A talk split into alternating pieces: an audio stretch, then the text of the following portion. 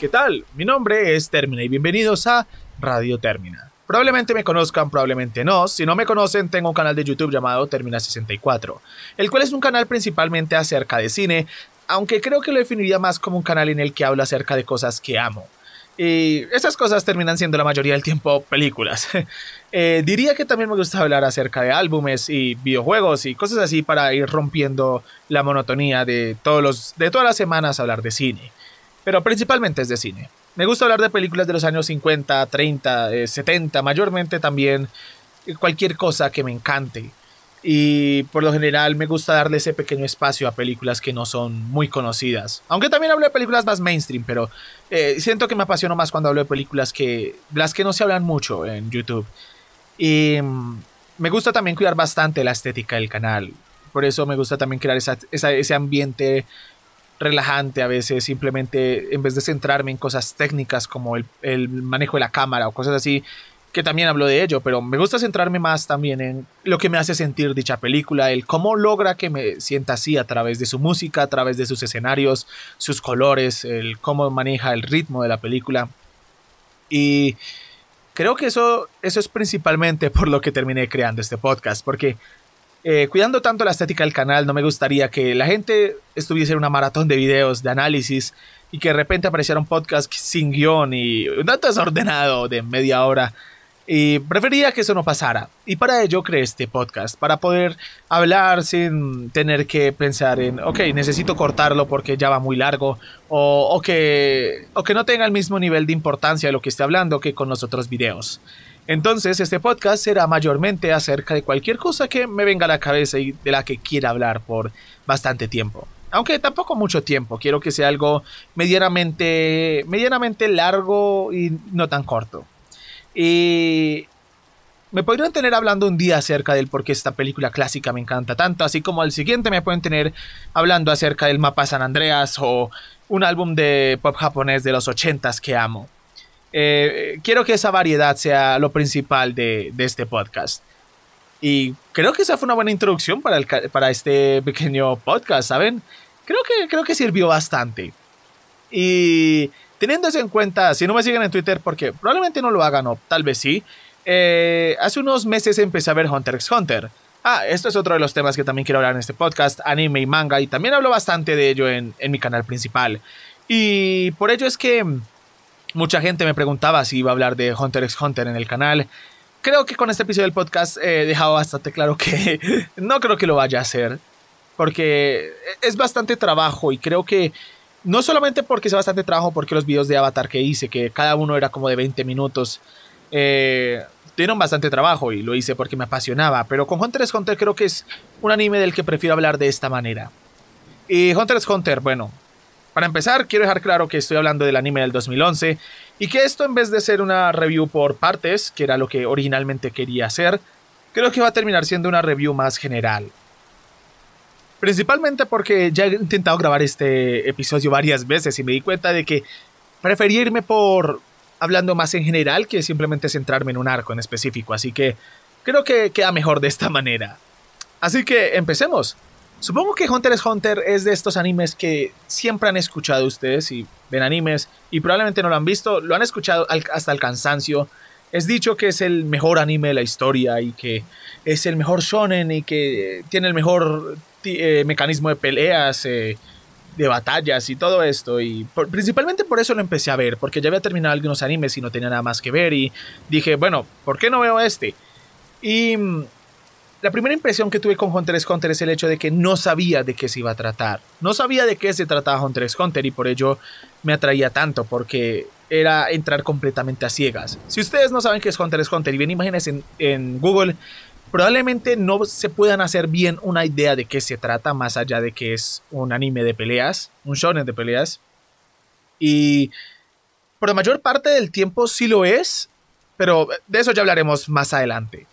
Eh, Hunter x Hunter, su trama va acerca de Gon, un pequeño niño que un día, que eh, cuando era pequeño, su padre se fue de la casa para convertirse en un hunter, eh, que es así como así como en Naruto el tema principal son ninjas, así como en Dragon Ball son alienígenas y artes marciales y así como en One Piece son piratas, en Hunter x Hunter son cazadores, que son algo así como estos tipos que trabajan para el gobierno y que son extremadamente talentosos y que les pagan para hacer diferentes cosas. Y su padre se fue de la casa cuando él era pequeño, cuando él era un bebé o cuando era pequeño, no recuerdo bien. Creo que era cuando era un bebé. Y cuando se fue de la casa se fue porque quería ser un cazador. Y, y, Gon años después, ya eh, creo que en Hunter x Hunter tiene como 9 o 11 años.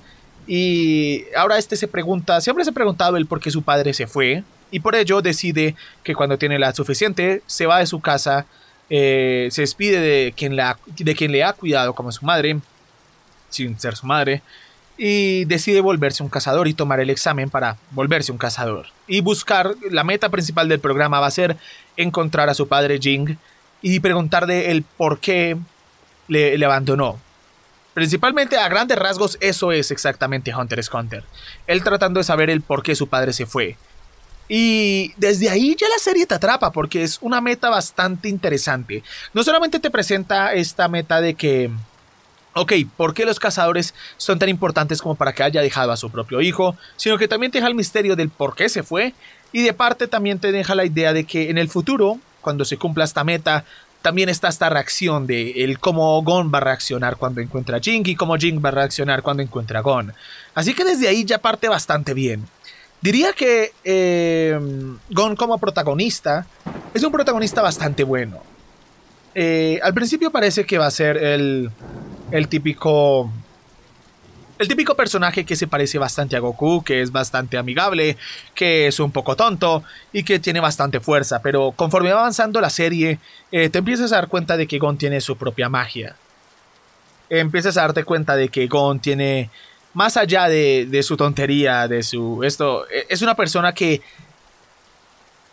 se preocupa bastante, diría yo, carajo, algo se cayó por allá, que se preocupa bastante, diría yo, por, por sus amigos, que se preocupa bastante inclusive por cuando un enemigo eh, eh, trata mal a sus amigos, eh, él se preocupa bastante por esa otra persona, así sea un enemigo suyo. Gon es un personaje bastante interesante y diría que la mayor parte del tiempo es una persona bastante optimista, bastante enérgica, hasta que en este momento yo voy en el arco de las hormigas quimera.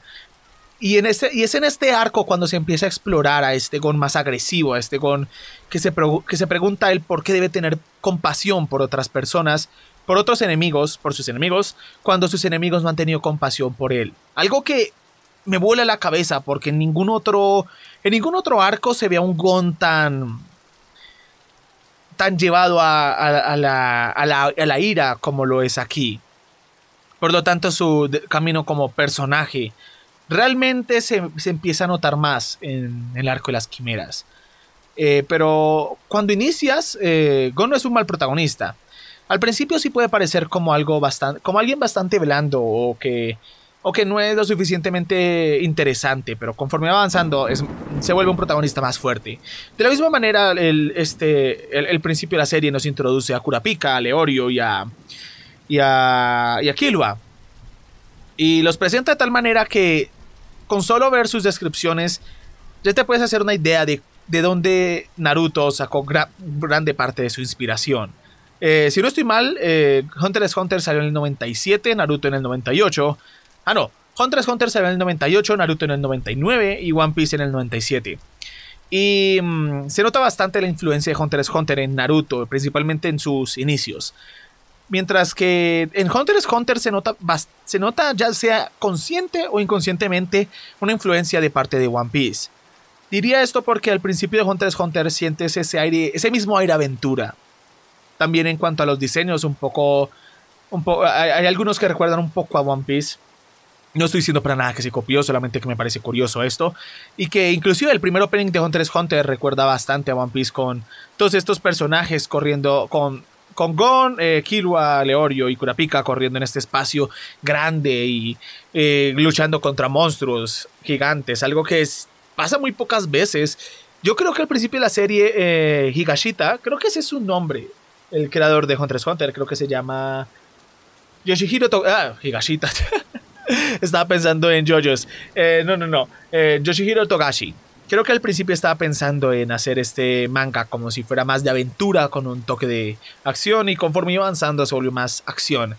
Este toque de aventura se puede notar bastante en el, arco de los exámenes Hunter, principalmente por, por cómo tienen que tratar de encontrar soluciones a diferentes puzzles y a diferentes problemas de, de otras maneras, ¿saben? Y en ese aspecto, puedo decir que el principio de Hunter x Hunter me tenía enganchado por ese aire a One Piece. Pero eh, desde, desde este inicio ya se empieza a notar un poco de ese toque oscuro de lo que se volvería Hunter x Hunter más adelante.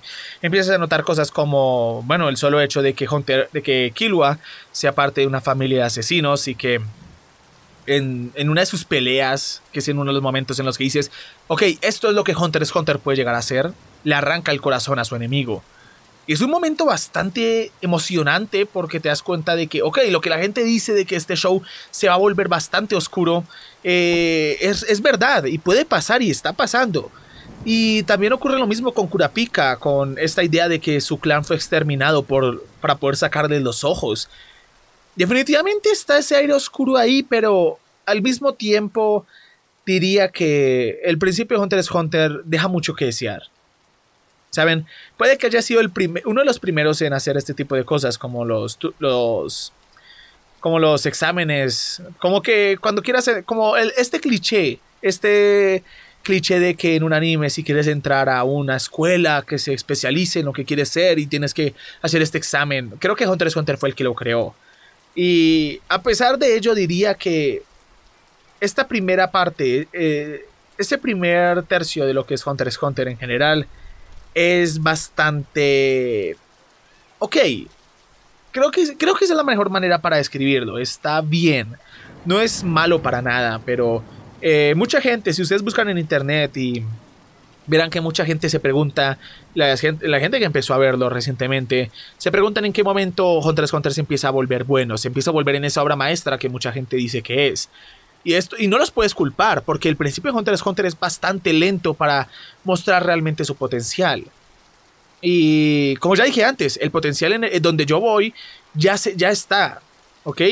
no es de que no lo tenga, pero al principio se demora bastante y mucha gente, inclusive yo también diría, Hunter x Hunter se empieza a volver bueno hasta sus episodios número 45. Recuerden que tiene 148 capítulos y, y el solo hecho de que se demore tanto en llegar a, mostrar su potencial, que realmente creo que se, se muestra este potencial en el arco de los en el arco de la batalla, cuando Gon y Killua van a este, este tournament en, el, en esta torre, creo que ahí es cuando realmente se empieza a explorar su potencial. Cuando la gente me, cuando la gente me pregunta qué tal me va pareciendo Hunter x Hunter y cosas similares, eh, mi respuesta es eh, la respuesta que me gustaría dar la mayoría del tiempo es que el principio de Hunter x Hunter es como el principio de JoJo's. Eh, Saben, con JoJo's tienes, eh, cuando inicias a ver, cuando empiezas a verlo, tienes esta idea de que es buenísimo y de que es súper loco y de que, y todo esto, ¿saben? Y esto viene de parte de alguien que ama JoJo's. Le dedicó un video de media hora a cada parte de, de JoJo's. Y la, la primera parte de JoJo's, que es Phantom Blood, se presenta como algo completamente diferente a lo que realmente se convertiría. Y al, igual que en Hunter x Hunter, la primera parte de JoJo's y Hunter x Hunter, si bien tiene semillas de lo que puede ser su potencial, realmente no se encuentra este potencial verdadero hasta que llegamos a la siguiente parte. En el, en el, en el, en el caso de JoJo, siendo esto eh, eh, Battle Tendency, y en el caso de Hunter x Hunter, siendo cuando Gon y Killua empiezan a entrenar y es cuando es introducido el término Nen. Y en, en ambos casos diría, que, diría yo que la primera parte es bastante floja, pero al mismo tiempo no es mala. Eh, y, el solo hecho de que Hunter x Hunter tenga algunas partes flojas es lo que me impide creer que sea una obra maestra. Porque una obra maestra tiene que serlo desde principio hasta final. No puedes simplemente, no puedes simplemente elegir un arco, dos arcos y decir que es bueno cuando. que es una obra maestra. No, no que sea bueno porque lo es, pero que sea una obra maestra cuando en realidad el programa tiene cuatro o cinco arcos. Y solamente dos logran llegar más allá del potencial que tiene la serie. Pero eso hablaremos más adelante, creo que me extendí un poco. Eh, otra de las cosas que creo que necesito criticar antes de pasar a alabar la serie, por decirlo así, Primero saquemos lo malo y después hablemos de lo bueno, ¿ok? No se vayan a enojar, creo que eh, eh, el criticar a Hunter x Hunter fue una mala idea para un primer episodio de este podcast. no me odien, por favor. Eh, diría que son los diseños de personajes. Soy una persona la que diría que sé dibujar, me gusta dibujarlo y dibujaba desde que soy pequeño y por ello cuando jugaba videojuegos y desbloqueaba arte conceptual, en esa época en la que no existían los celulares como smartphones a día de hoy, utilizaba la cámara de mi papá para poder tomarle fotos a la pantalla y poder después volver, cuando me dijeran que apagara la PlayStation 2, poder volver a ver eh, estos diseños y tratar de dibujarlos. Por lo tanto, por eso es que amo tanto JoJo's, porque JoJo's tiene un diseño de personajes increíble. Diría que JoJo's tiene el mejor diseño de personajes de cualquier manga, de cualquier anime. Araki es un dios a la hora de, de, de hacer diseños. Un dios verdadero, Dios, perdóname por haber dicho eso. Y, y el hecho es de que Araki es fantástico a la hora de hacer diseños porque puedes ver bastante de sus personajes con solamente ver su diseño, con solamente ver cómo se visten, puedes descubrir bastante de sus personalidades. Mientras que con Hunter x Hunter diría yo que tenemos por ejemplo Naruto, One Piece y Dragon Ball. En Naruto, si les quitas los jutsus, eh, puedes ver bastante de, sus personalidades a través de sus diseños, a través de que son ninjas, a través de que son de que su dibujo es un, dibujo bastante rectangular, mayormente en las partes más adelante de Naruto son bastante rectangulares. Con Dragon Ball ocurre lo mismo, si quitas el chi, si quitas el, las artes marciales puedes ver que son son son peleadores de artes marciales, puedes ver que son alienígenas, puedes distinguirlo. Yo creo que Dragon Ball es el Diría que Dragon Ball es el anime con el diseño, bueno, anime, manga, mayormente manga, con el diseño de personajes más reconocible de todos. Tú ves a un dibujo de. de. ¿Cómo es que, en serio, cómo es que en este momento se me olvidó el, el nombre del autor de Dragon Ball? Eh, ay, en serio se me acaba de olvidar. Bueno, en este momento no tengo internet porque estoy en una parte bastante alejada de la casa, pero eh, tú ves un diseño de Dragon Ball y sabes de dónde es. Sabes de dónde es. Inclusive si su autor eh, hace un dibujo de cualquier otro de cualquier otro manga y cualquier otra cosa, sabes de que es de Dragon Ball. Lo mismo ocurre con One Piece. One Piece tiene otro otros el diseño, uno de los diseños más únicos de anime por, de mangas, por el hecho de que es esta mezcla entre el estilo normal de un manga y el, y el estilo cartoonish, ¿saben? Y es una mezcla bastante, bien, bastante buena. Entonces, si tú quitas a eh, las frutas del diablo de, One Piece, eh, tienes estos diseños que son basados en piratas, tienes estos diseños que son increíblemente reconocibles. Con Hunter x Hunter siento que su mayor problema es que no tiene esto. Hunter x Hunter no es distinguible. No tiene un estilo que tú digas, ok, esto es Hunter x Hunter. Que ves un personaje desde lejos y dices, este personaje es de Hunter x Hunter. Porque la mayoría del tiempo sus diseños no, no tiran a decir más del personaje a través del diseño. Esperen, me acomodo. sino que tiran más a que hacer, eh, primero que todo, que se vean bien, más a que puedas hablar a través de su diseño.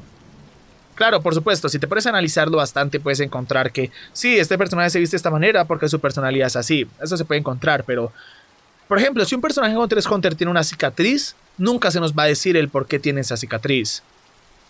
Si tú, por ejemplo, en, en One Piece, Dragon Ball, Naruto, en cualquiera de esos, eh, eh, empiezas a verlo, estás, estás en el principio del manga y ves un diseño y más adelante te emocionas porque quieres ver por qué este personaje está diseñado de esta manera. En Hunter x Hunter esto no pasa, porque en Hunter x Hunter la mayoría de los diseños están hechos porque sí.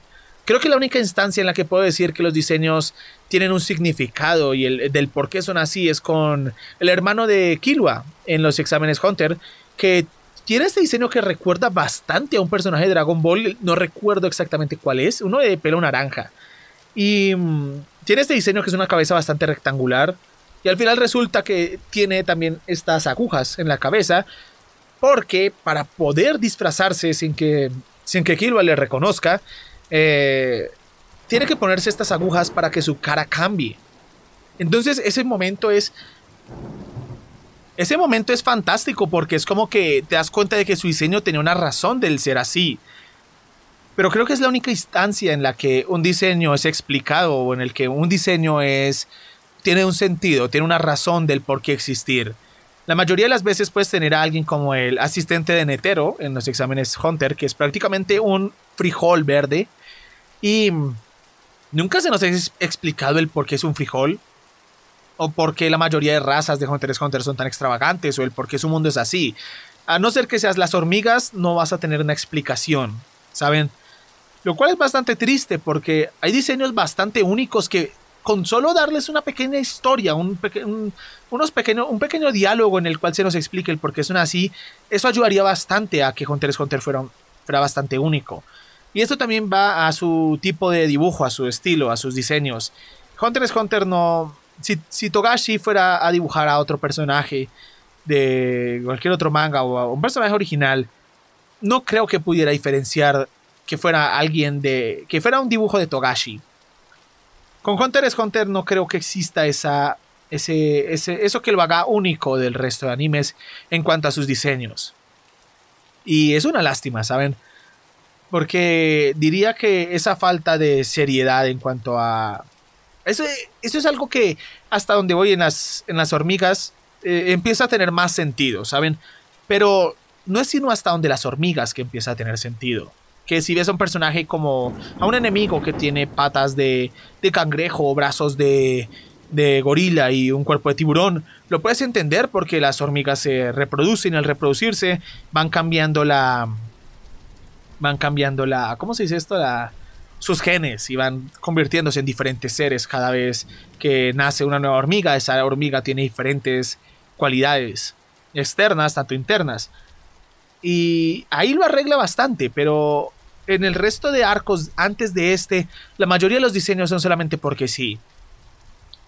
Y creo que eso es, esa es mi mayor queja de Hunter x Hunter, que, que, no tiene algo que le haga único. Si le quitas el nen, no hay nada, no hay nada que tú digas, esto es de este universo de Hunter x Hunter. Y eso va más allá también con eh, eh, los cazadores, que son algo bastante, bastante general, ¿saben? Los cazadores en Hunter x Hunter son eh, son algo que abarca tanto que al final abarca mucho, el que, el que mucho, abarca, poco aprieta. Y eso ocurre con los, con los cazadores también. Esto es una, es una de mis mayores quejas, que en Hunter x Hunter el hecho de que Gon sea un cazador no tiene mayor importancia más allá del título. Saben, al principio se nos cuenta que van a poder entrar a cualquier país y van a poder eh, tener dinero, bastante dinero, y empiezas a pensar en las posibilidades que esto trae a la historia, pero al final no termina trayendo nada hasta el punto en el que Gon pierde su pierde su tarjeta de cazador en creo que es antes de que empiece Grid Island y nunca más se vuelve a hablar de ella. Se, se nombra una vez, pero, pero inclusive sin la tarjeta se las, se las arreglan para no tener que necesitarla. Entonces se le da muy poca importancia también a ello. Pero creo que deberíamos dejar esto de lado por un momento porque la review está pareciendo bastante negativa, así que eh, me gustó Hunter Hunter. Así que para poder pasar a los lados positivos, creo que primero deberíamos pasar a eh, este pequeño mensaje del patrocinador del episodio de hoy.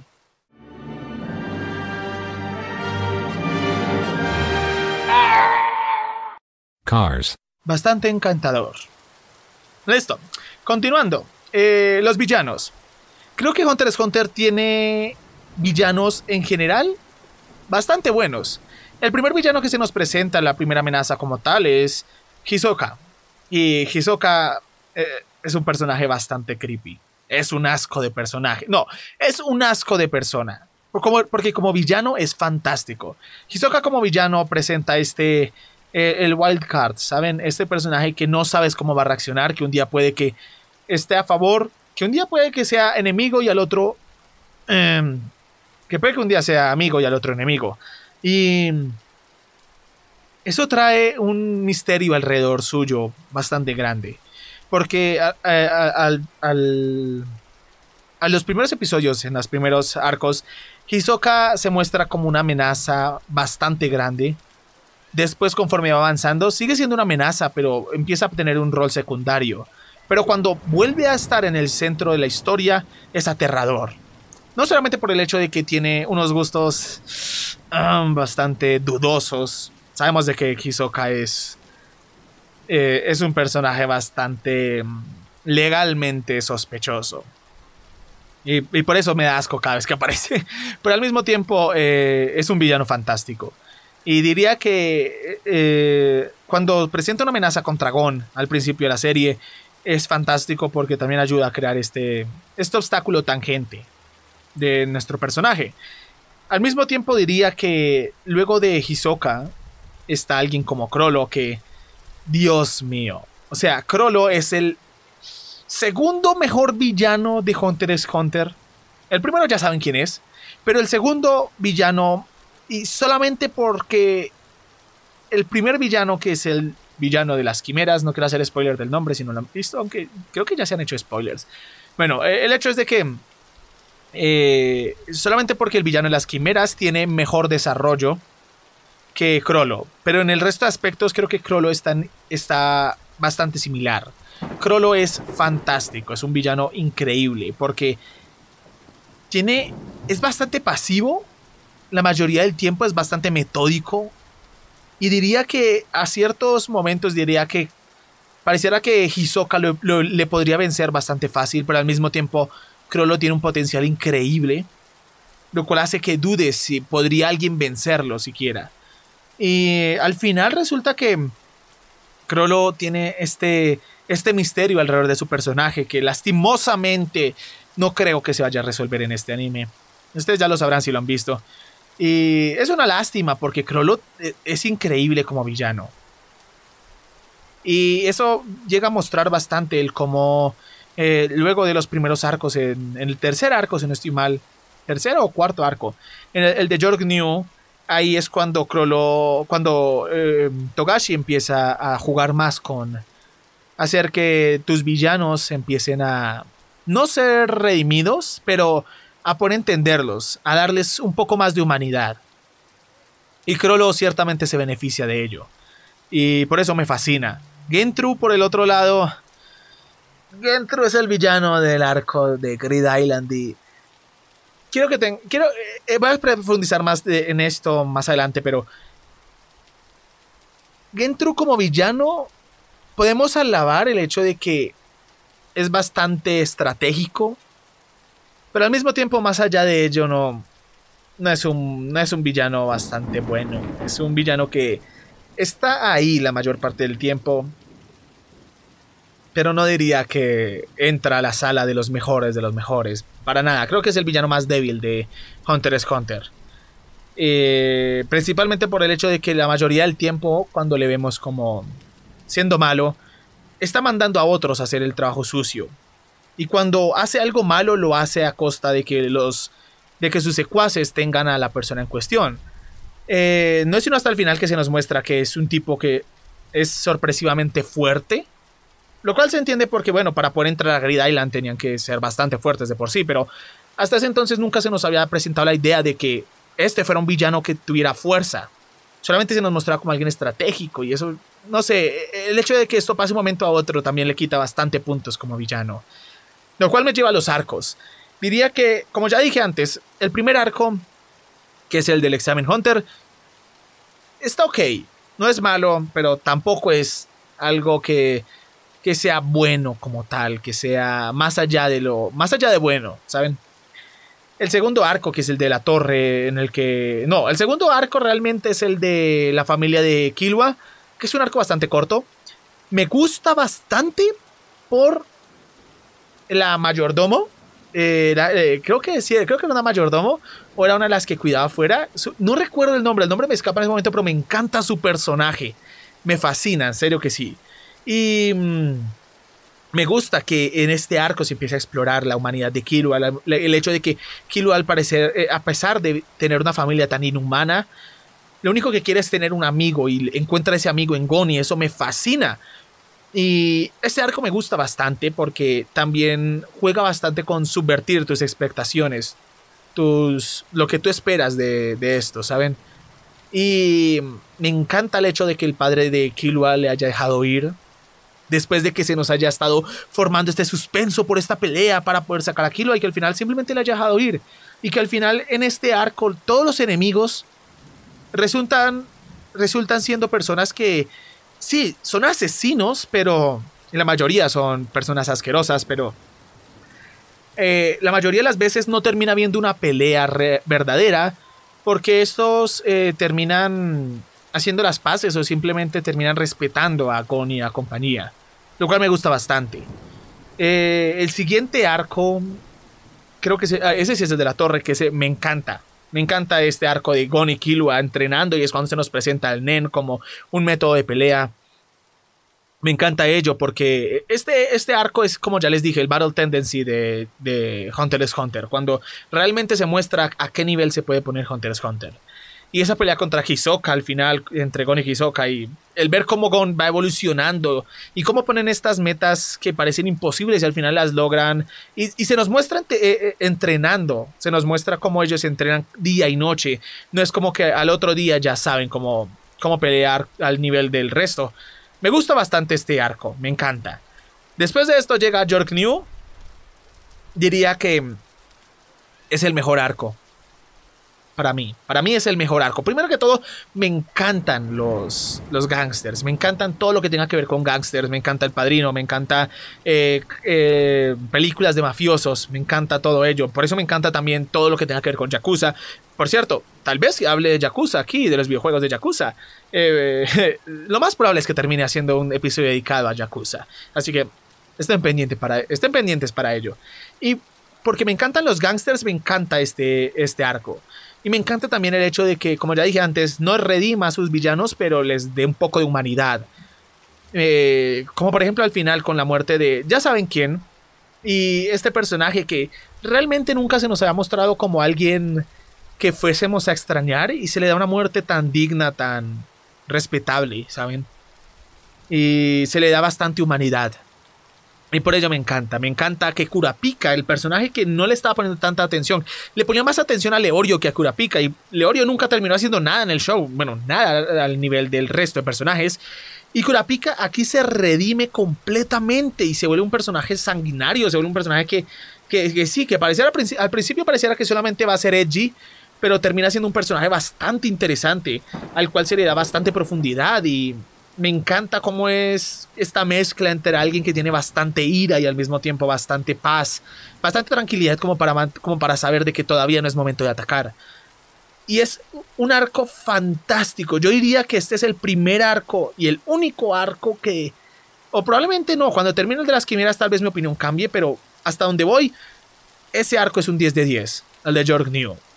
O tal vez un 9, pero 9 eh, tirando a 10 de 10 y es increíble. La Phantom Troop como villanos son fantásticos.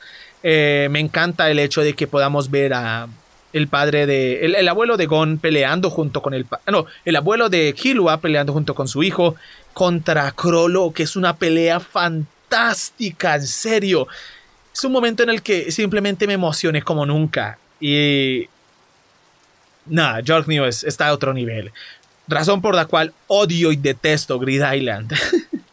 no es un mal arco, pero lo odio. Es un arco que es como pasar del Padrino 2 al Padrino 3. Y me queda perfecta esta analogía porque el Padrino son gangsters y George News son gangsters y pasar del Padrino 2 al Padrino 3 sabemos que... Eh, y lo mismo ocurre con Hunter x Hunter. Pasar de George New a Grid Island, que es un arco que, primero que todo, te hace aprender tres hojas de, de reglas y al final, sinceramente no creo que haya entendido todo de cómo funcionaba el, mecanismo de las cartas, no entendía bien cómo funcionaba esto de los espacios libres en el libro de donde tenían las cartas y todo esto. Realmente al final nunca lo entendí completamente y no era como que me importara. Porque es que Grid Island eh, es un cambio tan drástico. eso es uno de los problemas de Hunter x Hunter y es que siempre está cambiando sus mecánicas, no sus mecánicas, siempre está cambiando sus ambientes, su atmósfera lo cual funciona a su favor cuando pasas de York New a... Cuando pasas del arco de, pelea normal a York New, funciona de maravilla, pero cuando pasas de York New a Creed Island es un desastre. Y, tras derecho, pasar de Crollo a Gentru, nah, eh, es horrible. Pasar de un villano al cual se nos explica que tiene humanidad, que llora, que, que que tiene tantas emociones y pasar a, a Gentru que nunca se nos ha eh, explicado el que simplemente sea malo porque sí. O sea, me gusta un villano que es malo porque sí, pero con Gentru es tan básico que no vale la pena ni siquiera la mención. Y después de Gentru, después, como dije, Hunter x Hunter por ello no me parece una obra maestra, porque eh, es bastante inconsistente. No es que pase de malo a bueno, pero que pasa de ok a buenísimo, a luego pasar a medianamente malo y ok a volver a ser buenísimo, como con el arco de las hormigas, del cual prefiero dedicarle todo un episodio, así que no hablaré de, este arco. Cuando lo termine, que prácticamente haré terminar la serie, ahí haré un video de ello, pero eh, volviendo al arco de, de Grid Island, eh, me encanta la, inclusión de... ¿Cómo se llamaba ella? Era... La, eh, la que les entrena, Blisk, Blisk, creo que se llamaba Blisk o Blisky o era parecido. Porque aquí no tengo anotado, se me olvidó anotarlo. Pero el hecho es de que me encanta su adición. Principalmente porque al principio creía que iba a ser la, niña que oh, se iba a enamorar de Gon y de Killua y iba a estar pendiente de todos ellos al mismo tiempo y bla, bla, bla. Y al final se nos muestra que es un personaje fantástico, que es una anciana que está en este cuerpo de niña porque en realidad es, tiene el cuerpo de un adulto, de, una, de un hombre muscular y que ella prefiere simplemente tener este, este aspecto de niña y que, y que es súper badass, que pelea, pelea fantástico y que podría matar a cualquiera si quisiera y que conoce al papá de, de Gon y todo esto. Y esa parte me encanta. Pero al mismo tiempo, como les dije, eh, son buenas, buenas peleas. No, buenas peleas no diría.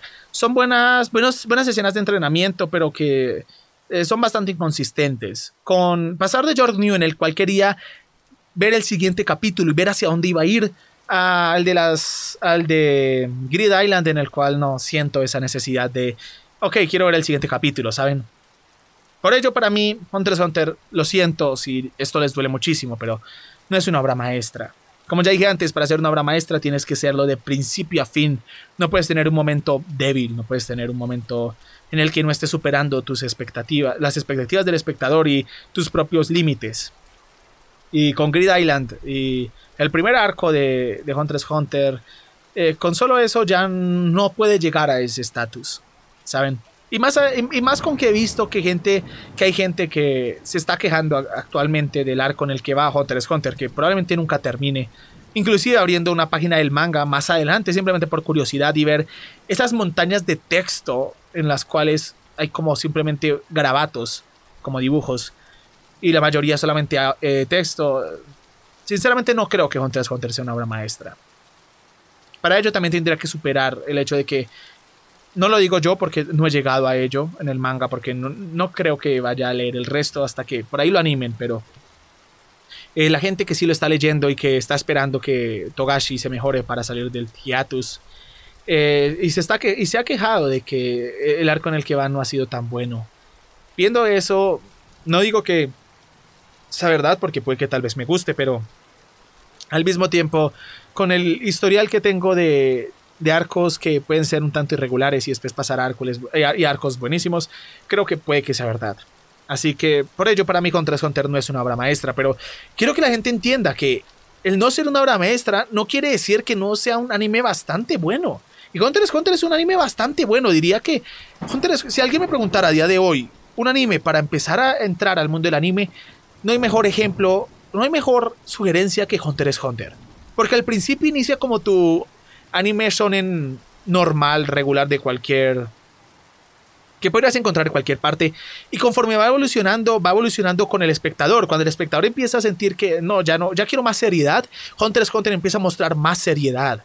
Y eso me encanta. Y, en serio, sinceramente, si, si no has visto anime y quieres empezar a verlo, si tienes un amigo que no ha visto anime y quiere empezar a entrarse, diría que los dos, los tres que se deben mencionar son Death Note, Hunter x Hunter, y diría que hasta cierto punto, tal vez, Haruhi Suzumiya, porque sí, es, un anime que es bastante regular en cuanto a cuando lo vuelves a ver. Yo lo vi por primera vez hace cuando empecé a entrar al mundo del anime y me enamoró al instante. Pero viéndolo ahora que ya tengo cierto conocimiento en anime, por decirlo así, y por decirlo así suena bastante cringe, pero algún un poco de conocimiento en el anime, diría que es un anime que es bastante, tiene, su, tiene, tiene bastante cariño hacia, eh, hacia cómo él está hecho, así, así desperdicie su potencial bastante y que ese potencial se llegue a, en la película, la cual es un 10 de 10. Pero el resto del anime, hay momentos en los que son bastante flojos, pero creo que lo recomendaría para entrarse también a este mundo, de, a este género Slice of Life con un poco de fantasía. Y por supuesto, Cowboy Vivo, eh, todas estas recomendaciones, pero entre ellas principalmente Hunter x Hunter. Principalmente Hunter x Hunter. Y otra cosa que también me gusta bastante es el hecho de que la música siempre se utilice, nunca se cambia, o sea, con diferentes temporadas no se cambia la música, sino que siempre está ahí, me encanta ello porque creas un vínculo con la música. Así como también creas un vínculo con el opening, que el opening es fantástico y es tan bueno el opening que no lo cambian. Cambia, creo que cambian un poco las letras dependiendo del arco. Un, solamente un pequeño cambio y un poco y un pequeño cambio en el, en el instrumental también. Pero el resto es fantástico. Es un opening increíble, me encanta.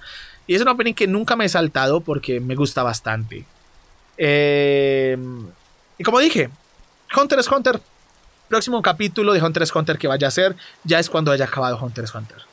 Y será más en profundo de lo que es el arco de las hormigas quimera. De mi opinión en general acerca de ello. Hunter x Hunter, un anime bastante bueno. Bastante bueno, a pesar de sus errores, es, es bastante bueno, es entretenido, que diría que eso es lo que mayormente me tiene viéndolo, que es bastante entretenido y que no sabes a dónde va a ir. Así haya sido en su contra esto también, pero en la mayoría del tiempo puedo decir que es un anime que, que entretiene ante todo, que es bueno y entretiene y mantiene tu atención. Y no me arrepiento de verlo, no me arrepiento de estar viéndolo porque siento que eh, lo he disfrutado bastante, ¿saben? Lo he disfrutado bastante. Y que lo seguiré viendo, de hecho esta noche, otros dos capítulos y así, hasta, hasta que lo termine. Así que Hunter x Hunter. ¿Cómo va? Diría que es un 8 de 10. Bastante merecido. Es un 8 de 10 bastante merecido, para nada malo. Eh, ya, ya terminé prácticamente este podcast. Por fin, creo que esta vez quedó bastante bien. Este es el tercer intento de grabarlo y que quede con un poco de coherencia. Así que perdonen si divagué en algunas partes, perdonen si en algunos momentos el audio puede que haya sonado extraño, perdonen si me tuve que acomodar varias veces porque no se imaginan, eh, estoy en un lugar grabando esto bastante cerrado para que no haya sonido afuera y por ello he tenido que acomodarme para que no termine eh, partiéndome algo intentando grabar este podcast. Así que en el futuro, planes futuros. Quiero hablar de Purple Haze, Feedback, eh, Purple Haze Feedback de Jojo, el libro de lo que ocurrió luego de Golden Wind, de Vento Aureo. Prefiero el nombre Vento Aureo a Golden Wind mil veces. También quiero, también quiero leer el libro de Jorge Jostar, el cual según he visto es una ridiculez, es loquísimo y quiero leerlo solamente por ello, ¿saben?